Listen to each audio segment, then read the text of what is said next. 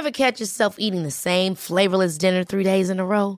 Dreaming of something better? Well, HelloFresh is your guilt-free dream come true, baby. It's me, Gigi Palmer. Let's wake up those taste buds with hot, juicy pecan-crusted chicken or garlic butter shrimp scampi. Mm. Hello Fresh. Stop dreaming of all the delicious possibilities and dig in at HelloFresh.com. Let's get this dinner party started.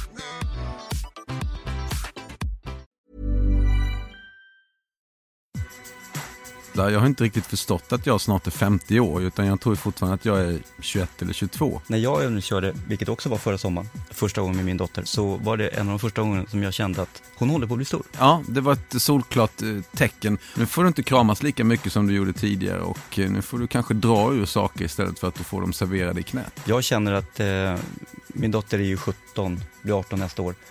Jag var 18 första gången jag åkte till Magaluf jag åkte till Rhodos. Våra döttrar skulle hypotetiskt kunna vara där nästa sommar.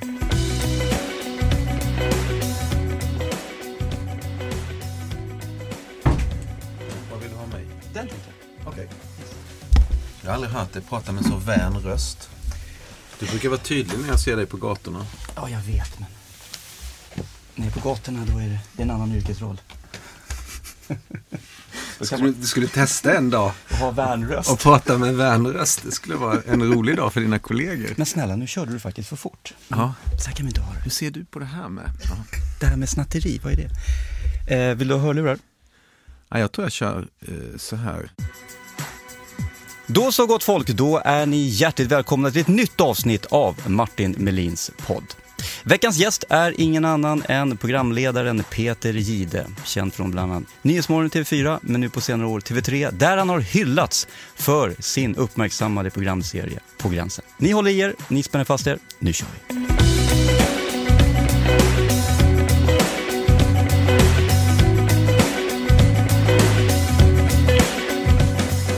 Du har fått kaffe? Ja, Vill kaffe? Eh, lite vatten vore ja. jättefint. Ja. Vad ofta man häller upp vatten så här. Som inte används. Som aldrig används, ja. Nej. Det är som när man är, ja just Nyhetsmorgon, det ställs fram vatten. Hur många, mm. hur många av gästerna i Nyhetsmorgon brukar dricka vattnet? De brukar inte hinna göra det. När du jobbar där själv så dricker du väldigt mycket vatten.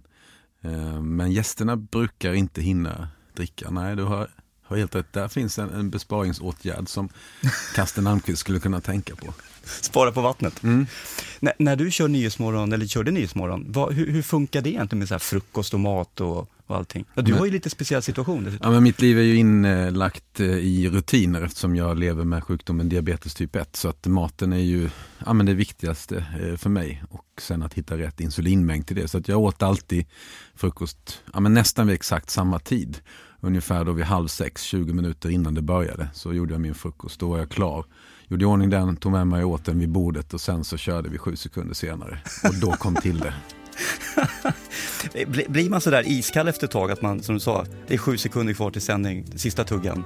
Eller, ja, ja man blir sådär kall efter ett tag. Den kan du ta under vignetten också så du vet att du har 13 extra sekunder på dig om det, om det skiter sig. Men jag tror att det är så med hela livet oavsett vad man gör. Det är samma sak med din yrkesroll. att jag följer dig på Instagram och ser att ibland så sitter ni och skämtar och drar riktigt, riktigt usla skämt. Där har ni en utvecklingspotential, helt klart. Eh, och sen så bara så brinner det till och sen så är det blåljus i full fart med människor överallt och då kan man ju inte sitta och, och skoja. Så det är exakt samma sak. Mm. Ja, intressant. Eh, så här Peter går podden till att jag har valt ut ett gäng bilder ifrån eh, sociala medier, i ditt fall är det Instagram. Och vi pratar utifrån bilderna. Vad ser du på den här bilden? Första bilden Peter. Här sitter jag i eh, frisörstolen och det där är eh, dagen när eh, eh allting hände på Drottninggatan. Det där är precis före när lastbilen kom körande. Så att jag upplevde det dådet medan jag satt i den där stolen. Och jag klippte inte av håret den gången utan det där var bara en fint som ju bleknade bort i, i allt det andra hemska som hände den dagen. Är du inne i stan här på en frisörsalong? Där är jag på Södermalm i Stockholm och eh, tog mig sen med moped genom stan eh, under den eftermiddagen för att köra hem och hämta mina barn som var på, på skolan då. Och så upplevde jag allting. Eh, som alla vi andra upplevde. Jag var på Kanarieöarna och sola när det här hände. Så jag Vad kände du då? Jag, på den tiden hade man inget wifi. Eh, det var inte det här eh, att det funkar i, i Europa som det gör ja, med, med, man har inte mobilen. Surfen ja. Nej, precis. Utan jag var nere på stranden, jag går upp mot eh, hotellet vid fyra, halv fem på eftermiddagen någonstans. Helt plötsligt bara så börjar min, när jag kommer närmare hotellet och wifi startar upp, så börjar min telefon plinga utav helsike. Och jag konstaterar att shit, någonting har hänt. Eh, tar ju snabbt upp eh, en av Aftonbladet eller Expressen och ser då det här som har hänt. Och går in och sen följer jag hela sändningen på tvn på hotellrummet. Hela. Så att, eh, men alltså, ja, hur reager, du sa reagerar som alla andra, hur reagerar du när du hörde Nej det? men alltså, jag är informationstörstande eftersom det har varit mitt jobb egentligen i hela livet att jobba med information. Så att, att jag, jag satt ju också och konsumerade, vad händer och vad är det som har hänt? För det var ju, är ju som alltid i sådana här eh, lägen oklart exakt vad som har hänt. Så att jag satt ju och följde det från att jag fick reda på det till att, ja, att vi kom vidare och fick reda på vad det var som hade hänt. Eh, och sen så jobbade vi ju oh, med det också sen så. Hur, hur funkar, då var du på Nyhetsmorgon? Nej. Du var på TV3? Mm. Hade du velat vara på Nyhetsmorgon då? Ja, jag hade velat jobba med det. Eh, rollen som eh, journalist är ju att, eh, att eh, det är ju när de riktigt jävliga och jobbiga sakerna händer som jobbet blir allra mest intressant. Och det tror jag jag kan likna eh, vid ditt jobb också. Att det som ingen annan vill uppleva, det vill man ju i tjänsten uppleva. För det är då som det gäller som mest. Så att jag hade gärna jobbat med nyheter eh, de dagarna. Det hade jag. Det är så intressant. Det där sa vi senast igår när vi åkte runt och så sa vi så här, det händer ingenting. Polisradion är tyst. Det, det, det händer ingenting. Och det är sjukt egentligen att man vill att det ska hända någonting. Eh, men som vi faktiskt sa igår, vi vill inte att någon ska bli skadad och dö. Men man vill vara med på de stora jobben. Mm. Det är en ganska egoistisk tanke egentligen eh, och det är jag väl medveten om. Men stora dumma saker har alltid hänt och kommer förmodligen tyvärr alltid att hända. Och då känns det bättre att kunna vara med och, och påverka, i ditt fall eh, att jobba mot och med det och i mitt fall att informera om det. Och otroligt viktigt att det blir rätt. Det är därför så viktigt att journalister vid till exempel ett presidentval, när en, till exempel en president går ut och säger att det här är ett, ett valfusk, kanske tona ner ljudet och ta bort bilden och säga att nej, det där är inget valfusk utan det här är det korrekta.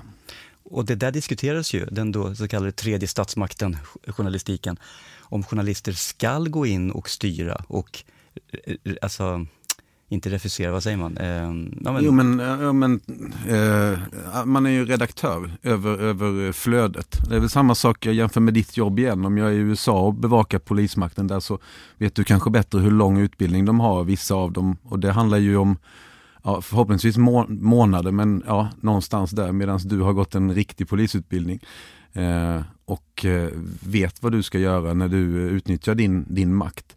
Det är samma sak med en, en, journalist, att antingen har du gått utbildningen eller så har du gått livets utbildning och gör rätt saker och eh, beslutar dig om att göra rätt val, det vill säga de korrekta valen. Eh, det som samhället eh, vill. Eh, och där är jag ju väldigt tydlig med att det kan i många fall vara ett problem nu när så många är sina egna redaktörer och eh, kanske inte har den här känslan eller tanken kring vilka val ska jag göra. Vi träffade sådana människor i våras när pandemin bröt ut som, som hade egna andra tankar om vad är det här för pandemi och vilka är det som drar nytta av den. Och så går den informationen ut till 52 000 följare som tycker att det där, det är sant. Mm. Och sen har källorna inte kollats. Så det är väldigt viktigt att kolla källor. Och det vet jag när jag följer mina barn, att de får lära sig redan i skolan och jag hoppas att de kan ta med sig det hela livet, för det är det, är det viktigaste. Jag går tillbaka till bilden och jag vill bara, det, det, nej vet du vad, vi skiter och pratar om din frisyr. Vi tar bild två. Vad ser du på bild två? Det här är eh, Tilde de Paula, Maria Forsblom och eh, Soraya Lavasani. Och så är det jag när vi hade ja, men en reunion efter att jag hade bytt till eh, TV3 så käkade vi lunch i centrala Stockholm. Och vi hade ju ganska skoj, ser det ut som på bilden. Men ni är glada? Det är vi egentligen alltid i varandras sällskap och där tror jag är A och O när du bygger alla lag. Eh, är det kul att vara en del av laget så, så blir jobbet mycket roligare. Även om jobbet kan vara tråkigt så blir det roligt för att laget är så härligt. Även fast jobbet kan vara tråkigt säger du. Det, det där är intressant för att om man jobbar på ett sånt program som Nyhetsmorgon så kan ju inte alla gäster vara intressanta. Alla ämnen man ska prata om kan ju inte vara kul. Nej, eh, jag vet det. Varje vecka så, så hade vi ett inslag som hette Pappapanelen. och inför det så satt vi ofta, åh, oh, nu kommer de igen. De pratar i munnen på varandra och de kommer liksom aldrig klart, resonemangen blir aldrig klara. Pappapanelen är på plats äntligen som vi har puffat för er hela morgonen. Oj, och välkomna hit. Tack. Tack så mycket. Veckans eh, höjdpunkt. Ska jag läsa vad det handlar om? Ja, och som vanligt när vi har pappapanelen på plats så surrar det hela tiden. Nej, det var länge sedan. Hur är läget? Bra. Jättebra. Mm. Vi handlar om... Bra säger du och är jättepollenallergisk. Är det trött? Och bakis var det va? Ja, jag brukar säga det va? Ja, du råkade det säga det till mig och trodde att jag inte skulle säga det i tv. Det roligt. Jag står för att även vuxna pappor dricker alkohol ibland. Ja, så är det. För mycket. Ja, men det är ändå trevligt att du har tagit dig hit och du kände de här tio minuterna får jag aldrig tillbaka i livet. i mitt liv. Skämt åsido, eh, nej alla saker är inte roliga, eller alla saker är inte lika roliga. Jag, det är få saker som jag tyckte var tråkigt i, i jobbet Nyhetsmorgon, för att du lärde dig alltid någonting. Av de saker jag kunde minst om var ju de som jag lärde mig mest om när jag gick hem dagen efter. Så det är ju ett privilegium i ett sånt yrke att du har en 12 till 15 ämne varje dag. Och så får du lära dig någonting. Så att eh, Trivial Pursuit blev jag aningen bättre i eh, under de här åren, det måste jag erkänna. Men, men hände, eller hände det någon gång, nu pratar jag om den i yrkesrollen här på Nyhetsmorgon, hände det någon gång att man satt, eller du satt där och kände att jag har ingen aning om vad den här personen pratar om. Jag är, här gäller det bara att hitta någon sorts ledfråga så att det här samtalet går vidare. Det, det gjorde det och oftast var det i så fall forskare som var inbjudna att prata om ett svart hål ute i rymden, till exempel, eh, som var långt förbi min egen kunskap. Och då hade jag ju ändå läst in mig på den research vi fått och, och lärt, lärt mig grunderna. Men när resonemangen kommer och går vidare i den här väldigt skarpa hjärnan, eh, då har jag stora problem att, att, att hänga med. Eh, så att det måste jag erkänna att det fanns stunder när jag var ett eget svart hål. Men det känns någonstans som att du hade eller har också den, den, det självförtroendet då att du kunde ändå bara, då bara slå ut med händerna och säga, vet du jag fattar ingenting vad du säger. Men det är ju hela eh, grejen med ett program som Nyhetsmorgon och andra program som, som, som ses av väldigt många. Eh, att, att få, svaren måste ju vara så enkla så att alla förstår, annars så, så selekterar du ju ut folk ifrån från den här matchen. Och man vill ju att alla ska få vara med och lira vad folk inte vet, och nu vet jag Peter att det är jobbigt att sitta när någon sitter och säger snälla saker om en så här, men det folk inte vet är att att sitta som gäst i Nyhetsmorgon är ganska nervöst. För mm. det är direktsändning. Du förväntas säga kloka saker och ha åsikter och synpunkter. Eh, du nämnde pappapanelen som jag var med i, jag vet inte hur många jag gjorde, 50-60 stycken sådana. Och att sitta där, när du var programledare, ofta ihop med Tilde, när du satt, så måste jag säga att jag, jag har gett dig beröm förut för det här, för att du är oerhört skicklig på många sätt. Du, du kan, jag tror att du kan höra på, på rösten om man inte har någonting att säga eller att man nu håller jag på att jag vet inte vad jag ska leda till här någonstans. Och då ser man hur du direkt går in och hjälper till eller klipp till någon annan och så. Samma sak som när någon säger någonting och du ser hur till exempel jag reagerar på det där, jag rynkar pannan eller jag skakar på huvudet eller jag håller med. Och hur du i ögonvrån ser det och direkt bara, Martin, du håller inte med, eller något sånt. Mm. Du är oerhört skicklig när du sitter i studion och oerhört närvarande. Och när jag har pratat med människor om dig så säger folk, han har en närvaro. Känner du det? Um, tusen tack, det är väl det finaste beröm eh, någon kan få tycker jag. För att, att, uh, att vara här och nu är ju så väldigt, väldigt svårt på alla plan, inte bara i ett jobb. Men där och då är det fan ta mig mitt jobb att sitta där och lyssna på dig som har klivit upp tidigt på morgonen, har tänkt tankar kring de här frågorna som du vet ska komma och försökt hitta formuleringar. Och sen är ju vi ett lag också, ni tre är ju våra medspelare som kommer dit. Så vi ska ju göra er så bra som möjligt. Och det är väl hela tanken med ett sånt program, att göra de som gästade oss så bra som möjligt. Plus att jag är jävligt nyfiken.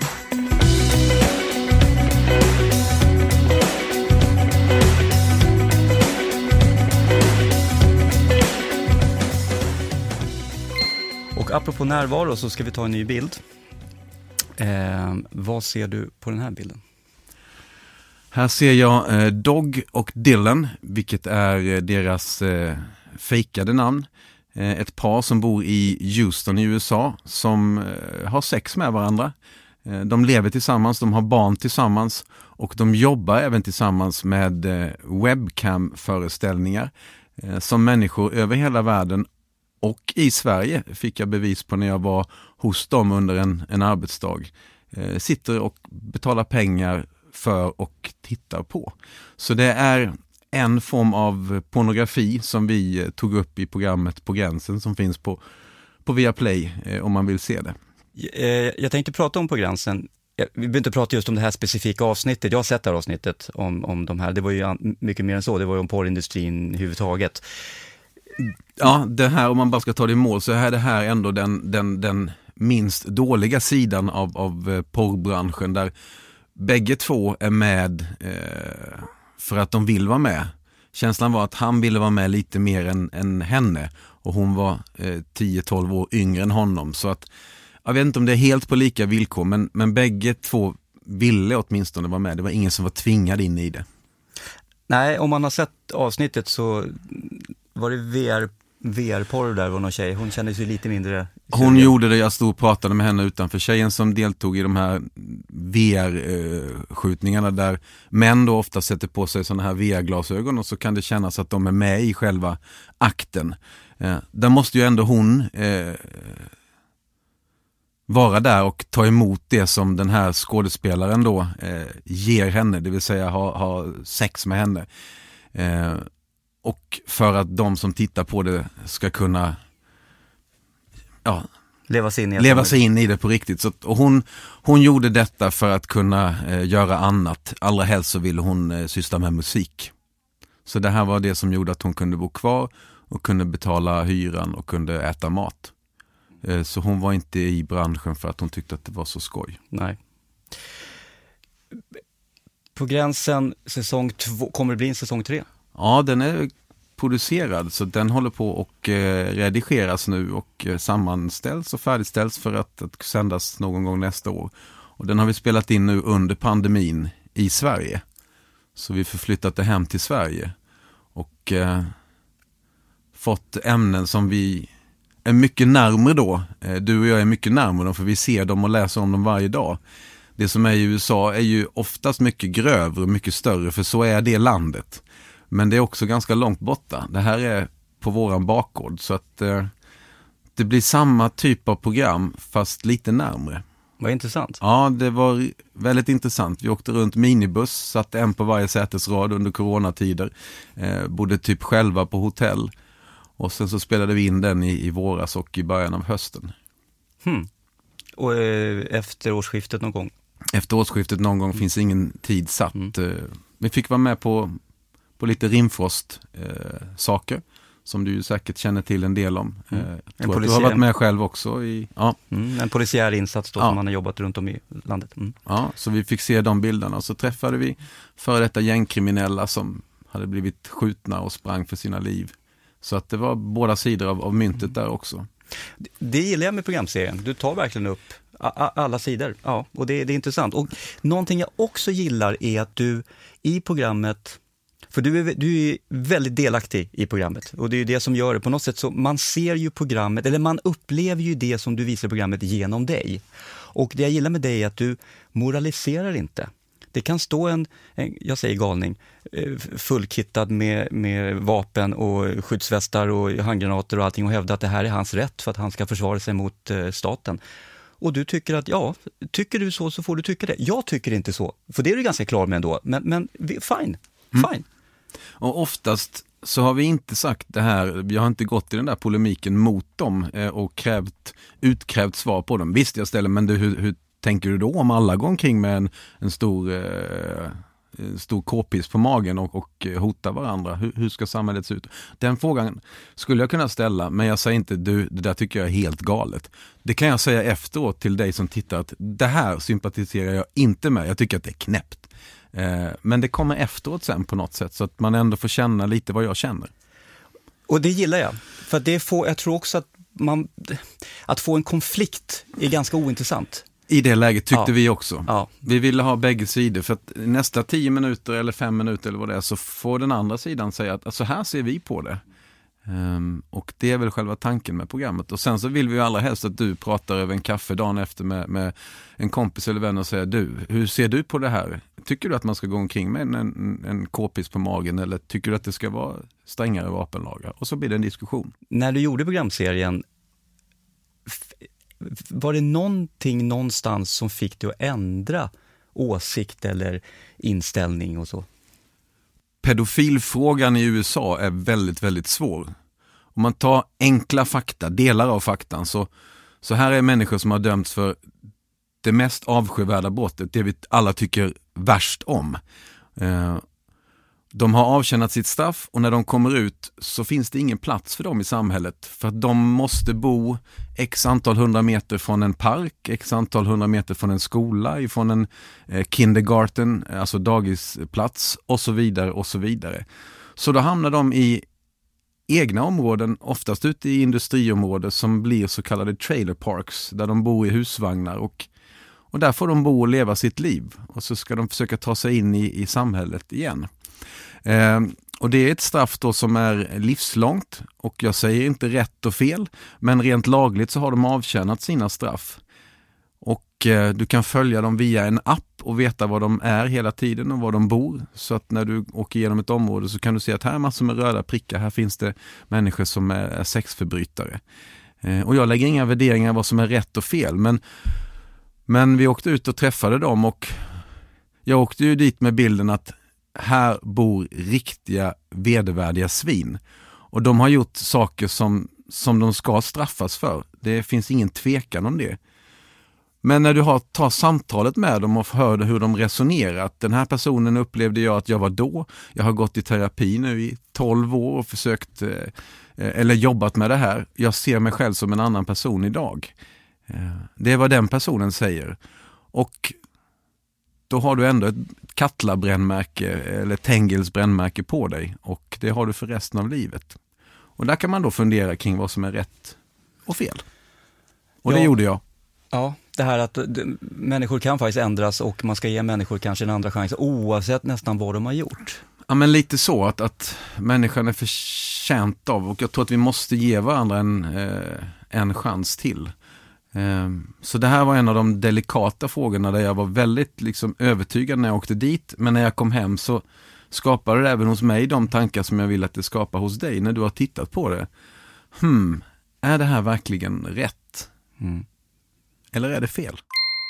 Vi tar nästa bild och vad ser vi här?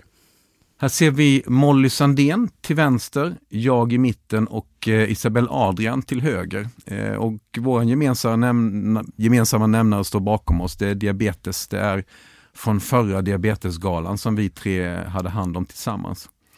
Eh, gillar de där tjejerna skarpt. Tuffa damer med väldigt mycket skinn på näsan och humor. Så det där var en både viktig kväll men också en väldigt rolig kväll. Diabetesgalan blir ju inte av i år. Nej, jag var i Globen för eh, några veckor sedan, precis innan eh, padden flyttade in där. Och du vet, Globen när den är helt tom och du vandrar in och så hör du dina egna fotsteg. Jag hade hårda klackar på, på dojorna. Så att jag hör ju dem studsa då mot mig. Det är väldigt få platser som finns som känns så tomma och ödsliga som, som Globen när det är helt jävla soptomt. Men, men du, ni gör istället, du har åkt runt istället och, och träffat olika människor? Vi åkte över hela Norden, för det är där vi skulle ha sänt galan för första gången över hela Norden.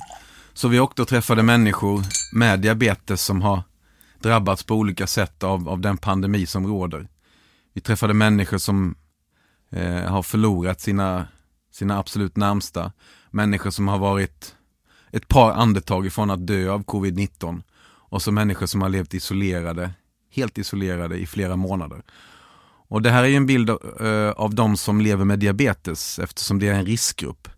Men det här är ju egentligen en bild av hela mänskligheten för alla har vi ju drabbats på något sätt och ingen av oss kan känna sig säker för du vet inte och jag vet inte eh, och Kalle och Sonja vet inte hur, hur de skulle svara på ett angrepp av det här viruset. Jag var ju sjuk i våras och eh, det var första tre dygnen där var inte roliga kan jag säga. Då låg jag med eh, mobiltelefonen med 112-appen öppen så att jag bara skulle behöva trycka på den. För att jag hade ett sånt tryck över bröstet och kunde inte andas och sov ingenting nästan på två dygn. Ganska läskigt faktiskt. Att känna att någonting händer i kroppen och det här är inte bra. Och det här var veckan efter Adam Alsing hade dött. Ehm, och, och jag ville inte in på sjukhus och jag ville inte hamna i respirator, jag ville inte in. Och på den här tiden när man pratar med läkare och folk inom vården, så på den här tiden så hade man inte samma kunskap som man faktiskt har idag om hur man ska bete sig när det kommer in folk där viruset har satt sig på lungan och sådana saker. Så att jag var, det var inga roliga dygn. Så att, all respekt. Vad, vad tänkte du när du tänkte som, som mörkast? Jag tänkte inte så mycket där, jag var bara rädd. Otroligt rädd. Och sen så är man ju så dumt, man sitter ju och googlar och läser på och så hör man ju alla de här fallen med folk som har dött på två dagar och såna här saker. Ehm, jag har en kompis som jobbar på SOS och hon sa det, men herregud, alltså, vi skickar en läkarbil som tar åtminstone syrehalten och mäter den. Men du vet, jag ville inte att någon skulle komma och, för att de skulle säga att du ska in. Jag, jag, jag, vill, jag vill inte in på sjukhus. Och sen också någonstans det här att man drar sig, jag i alla fall funkar så att jag drar mig från att söka hjälp. Jag, jag, jag vill inte, det, det, finns andra som behöver hjälp mer än vad jag gör. Eh, och sen släppte det här, det var på fredagen, sen släppte det här på mm, um, söndagskvällen, måndagen och helt plötsligt kunde jag andas på ett annat sätt. Jag har, kvar tryck, jag har fortfarande kvar trycket över bröstet, alltså sju månader senare. Fortfarande trycket kvar. Eh, så det, det, mm, det är en, ett, ett hemskt virus. Ja, alltså tänk att en sån liten sak kan göra så jäkla mycket.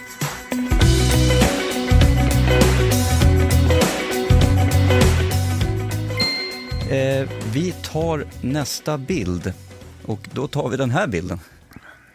Vad ser du?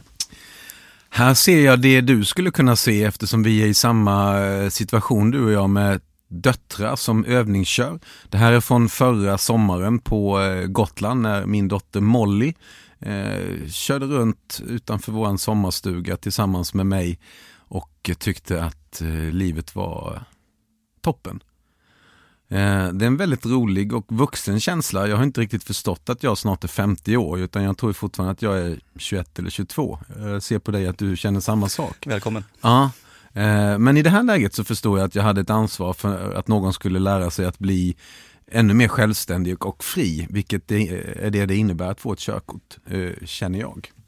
När jag övningskörde, vilket också var förra sommaren, första gången med min dotter, så, så var det en av de första gångerna som jag kände att hon håller på att bli stor. Ska, ja, ska... ja, det var ett solklart eh, tecken och det tror jag att vi män behöver på något sätt att det står en skylt framför övningskör, det vill säga jag håller på att bli stor för att vi ska fatta det här. Jag tror att, att kvinnor är mycket snabbare och bättre på att förstå det. Och så kanske de samtalar lite mer om det än vad kanske du och jag som säger mm, vi går in och boxas lite. typ. Ja. Eh, så att ja, det är en bra skylt för en, en pappa att, att, att se framför sig nu är det inte långt kvar. Nu, nu får du inte kramas lika mycket som du gjorde tidigare och eh, nu får du kanske dra ur saker istället för att du får dem serverade i knät. Jag känner att eh, min dotter är ju 17, blir 18 nästa år. Och eh, jag var 18 första gången jag åkte till Magaluf med mina kompis, kompisar, kompisgäng. Jag åkte till Rhodos. Ja. Mm. Våra döttrar skulle hypotetiskt kunna vara där nästa sommar. Ja fast då ska de ta sig förbi eh, coronan så den är ju på våran sida där mm. då. Att det kommer mm. vara mycket svårare för dem. Mm. Sorry Molly. Mm. Eh, och ja du, skulle jag släppa iväg eh, min 18-åriga dotter. Eh, jag borde ju göra det. Eller skulle jag släppa iväg min 18-åriga son. Där har jag ingen skillnad egentligen. Eh, dotter eller son. Men man är, ehm. man är orolig för olika saker. Jag är i alla fall det. När det gäller min dotter är jag orolig för att hon faktiskt ska råka illa ut rent sexuellt. När det kommer till min son så är jag orolig för att han ska hamna i bråk och faktiskt få en kniv i sig. Till exempel. Om man nu ska se det worst case här. Ja, eh, eller så får vi tänka som våra föräldrar tänkte. Och, och säga att eh, det där kommer att eh, ordna sig och det är väldigt viktigt för att de ska få känna att de är på väg ut i livet. Så att kanske göra det här samtalet att, att det ändå blir en resa, om det nu går att resa. Hade jag släppt iväg henne? Eh, hon hade ju varit 18 år nästa sommar så att eh, jag, där har du ju svaret. Det bestämmer hon ju själv när hon är 18 år. Men man hade varit nervös? Ja, det, det, det hade jag varit. Jag hade haft kontakt i mycket större utsträckning än om jag själv är iväg på en arbetsresa. Eh, så hade jag försökt ha kontakt bara för att pejla läget. Eh, och så. Sen hade jag eventuellt eh, försökt söka upp någon form av, av sån här eh, Milisgrupp. Ja, eller någonting eh, på platsen som kan bevaka, bevaka området. Jag, jag pratade med ett par kompisar om det där som har också döttrar i samma ålder att eh, om man själv skulle åka med ner också, fast man bor inte på samma hotell eller någonting, men man bor, man finns i området. Och hur tänkte du då? Sen slutade tanken. Okej, okay. du kom dit. Ja.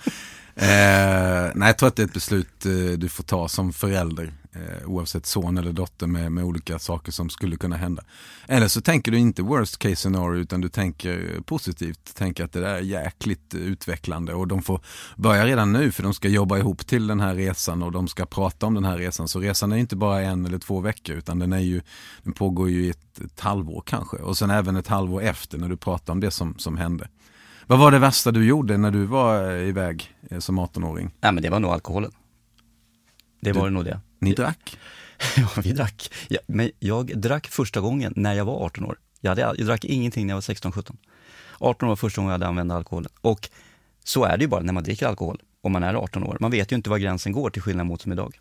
Ehm, jag har alltid varit en ganska skötsam kille, så jag har aldrig hamnat i problem eller trubbel så att jag klarar mig, men jag har ju vänner som jag har sett. Men det där är också Martin tur och otur för att det räcker med ett litet hot shot för mycket så, så är du på andra sidan gränsen. Eh, så att, och de besluten är man ju rätt dålig på att ta när man är 18 år gammal. Eh, men man måste ju lita på, om, om man går tillbaka till sina barn, man måste ju lita på dem någonstans också. Då tar vi nästa bild. Vad ser vi här? Oh, här är under hockey-VM eh, i eh, Danmark 2018. Jag och eh, min kollega Klara Svensson har haft ett träningspass i ett gym där hon tidigare hade boxats när hon bodde i Danmark och var proffs. Du gjorde hockey-VM sa du? Ja. Du är ju gammal sportjournalist. Jag känner ju dig som sportjournalist. Ja, men det är ju mitt eh, liv från början. Min farfar spelade hockey och fotboll på hög nivå, min pappa likaså. Mina bröder var väldigt duktiga i innebandy. Eh, och jag spelade all sport som fanns när jag var liten. Så sport har varit hela mitt liv från att jag var, ja men från att jag kunde börja tänka, tänka egna tankar så var den, den käraste ägodelen en, en klubba eller en boll. Eh, jag hade privilegiet att få jobba när Zlatan slog igenom, när eh, Annika Sörenstam var som bäst, när Carolina Klüft dominerade, Kajsa Bergqvist, Stefan Holm, Christian Olsson. Jag kan fortsätta hur långt som helst. Sverige var väldigt bra och vi fick vara med på väldigt mycket stor idrott och eh, sjunga Du gamla, du fria eh, efteråt. Eh, det kunde inte bli bättre än så. Så när jag fick möjlighet att, att göra annat eh, ja, men 2007 och 2006 både på SVT och framförallt på TV4 med Idol så tyckte jag att det var, var spännande att göra någonting som jag inte hade gjort. Är det det du känner med, med i karriärsmässigt? Att du vill gå vidare och testa nya gränser? Ja men testa nya saker är ju, är ju vi lever bara en gång.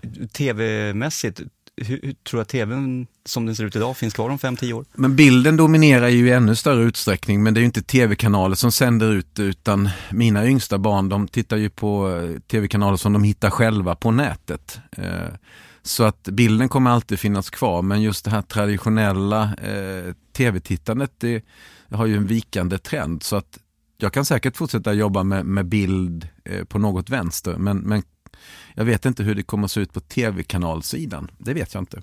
Det känns ju som att idrott och sport kommer ju alltid finnas och det kommer ju alltid locka folk att titta. Ja men så är det ju. Eh, det är bara att titta på Sverige nu där de som pratar ny sport pratar paddel. Eh, och eh, vi har rättigheterna på Viaplay till, till världstouren i paddel och där behövde de en kommentator så då räckte jag upp handen och sa att jag kan gärna kommentera. Jag tycker att vi tar eh, sista bilden. Och den här bilden Peter, den är för bra för att inte ta med. Jag har gissat vilken bild du ska välja. Får se om jag gissar rätt. Du ser på mitt ansikte om jag har gissat rätt eller inte. Ehm, Om vi säger så här, vad, vad tror du kommer synas på bilden? ja, men jag tror att det kommer ha med ditt yrke att göra. Nej. Okej, du valde bort Eller den bilden. förresten, kanske. Ja, du valde bort den bilden. Fast det här är lite mer gammaldags klädesmässigt. Ja, Eh, ja, ja. Så det är lite polisskolan som är, som är, eh, är eh, tanken bakom det hela. Jag tror inte att du tänker Då på tänker samma. vi inte på samma bild. Nej. Men, men nej. Om inte det här som, den ena personen, om det ska vara en polisuniform, det tror jag inte. Den här bilden Peter. Ja, det är den bilden Ja, som jag den. tänker. Det är polisskolan, han den gamle Ja. eh, polismästaren där som står där strängt och ska Ja. tala om att så här ska du göra. Ja, jag köper det. Det här är hustru Karin då i eh, kort, kort eh, kjol med en form av polismössa som vi hittade i barnens eh, eh, utklädningsgarderob. Eh, och så är det jag som står och sätter min spruta i låret med neddragna byxor. Och så har hon en liten ridpiska i handen också bara för att markera att här är det jag som bestämmer. Jag kommer inte ihåg vad bildtexten är, vad står det? Kan du läsa det? Det står nedräk nedräkningen fortsätter. 12 12 har vi hållit på i ett år. Min absolut favoritbild under det här året med varje spruta varje dag. Det var väl när du startade kontot va? Ja, när vi, jag gjorde Gides diabetes, när jag verkligen visade varje spruta varje dag. Jag tror jag missade fem, sex sprutor på ett helt år, så det var många bilder. Och det där är favoritbilden. Eh, den är ju konstruerad, men vi tyckte att den var, ja, den var ganska rolig. Den är rolig. Ja, Den är jätterolig. Eh, jag har ju träffat både, eller träffat din fru Karin. Ja. Otroligt snygg. Hon är väldigt, väldigt vacker Karin, men hon har många kvaliteter som är otroligt mycket bättre än så. Begåvad. Väldigt begåvad, så att jag har ju inte en chans i någonting. Förutom möjligtvis eh, att jag gör ordning frukost på morgnarna. Där är jag stark. Men hon står med piska. Ser det ut så här? Är det hon som håller i piskan hemma? Det skulle vara väldigt lätt för mig att, att säga någonting dumt här och det kommer jag ju inte att göra. Men eh, eh, jag tror att vi växeldrar, att vi är bra på olika saker. Vi är väldigt olika eh, inom många grenar, men eh, i och med att vi är så olika och är bra på olika saker så blir ja, men laget blir rätt okej. Och det tycker jag är viktigt. Så att eh, hon är smartare och snyggare än vad, vad jag är, men jag är väldigt mycket roligare. Du har humorn. Ja men vad härligt. Vad skönt att, att, vad skönt att, att, att vara med i ett lag, att vara i ett team. Jag är ju singel. Jag, Du jag, vet ju hur många lag som, som vill ha dig i sitt lag. jag sitter Ja. på att byta bänken än så länge. Eh, men får man sluta med att säga det eftersom du har gett mig plus tidigare och du får ju klippa bort det här om du vill eller inte eller så är det några bra slutord. Om jag inte hade varit eh, mig själv eh, med yrke och hurdan jag är som person och nu känner ju inte jag dig mer än ytterst lite men jag följer dig på sociala medier så hade jag jättegärna varit dig. För att jag tycker att du är, eh, du är lagom smart, du är lagom rolig, eh, du är väldigt, väldigt vanlig och jag älskar att du bantade ner din kropp och var helt knäpp i huvudet. Och sen gick du åt någon jävla ostkaka eller pommes frites dagen efter och tyckte att det var helt toppen. Du är liksom svennebanan på ett väldigt fint sätt. Eh, det enda jag inte skulle ha, ha eh, gjort eh, om jag varit dig, det kan jag inte berätta. Det är att starta en podd. Ja men det tror jag inte, va? för det klarar du bra det också. Peter, jättetack för att du kom hit. Tack så mycket, det var Tack. väldigt trevligt.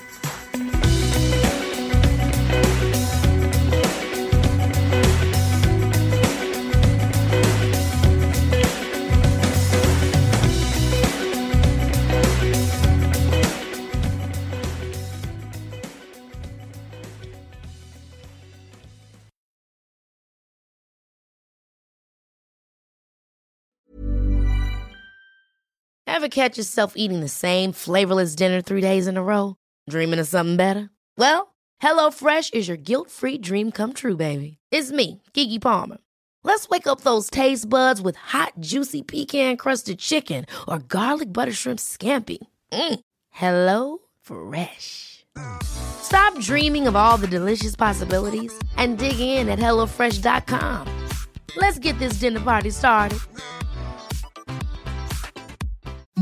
Imagine the softest sheets you've ever felt. Now imagine them getting even softer over time. That's what you'll feel with Bowl and Branch's organic cotton sheets. In a recent customer survey, 96% replied that Bowl and Branch sheets get softer with every wash. Start getting your best night's sleep in these sheets that get softer and softer for years to come. Try their sheets with a 30-night guarantee. Plus, get 15% off your first order at bowlandbranch.com. Code BUTTERY. Exclusions apply. See site for details.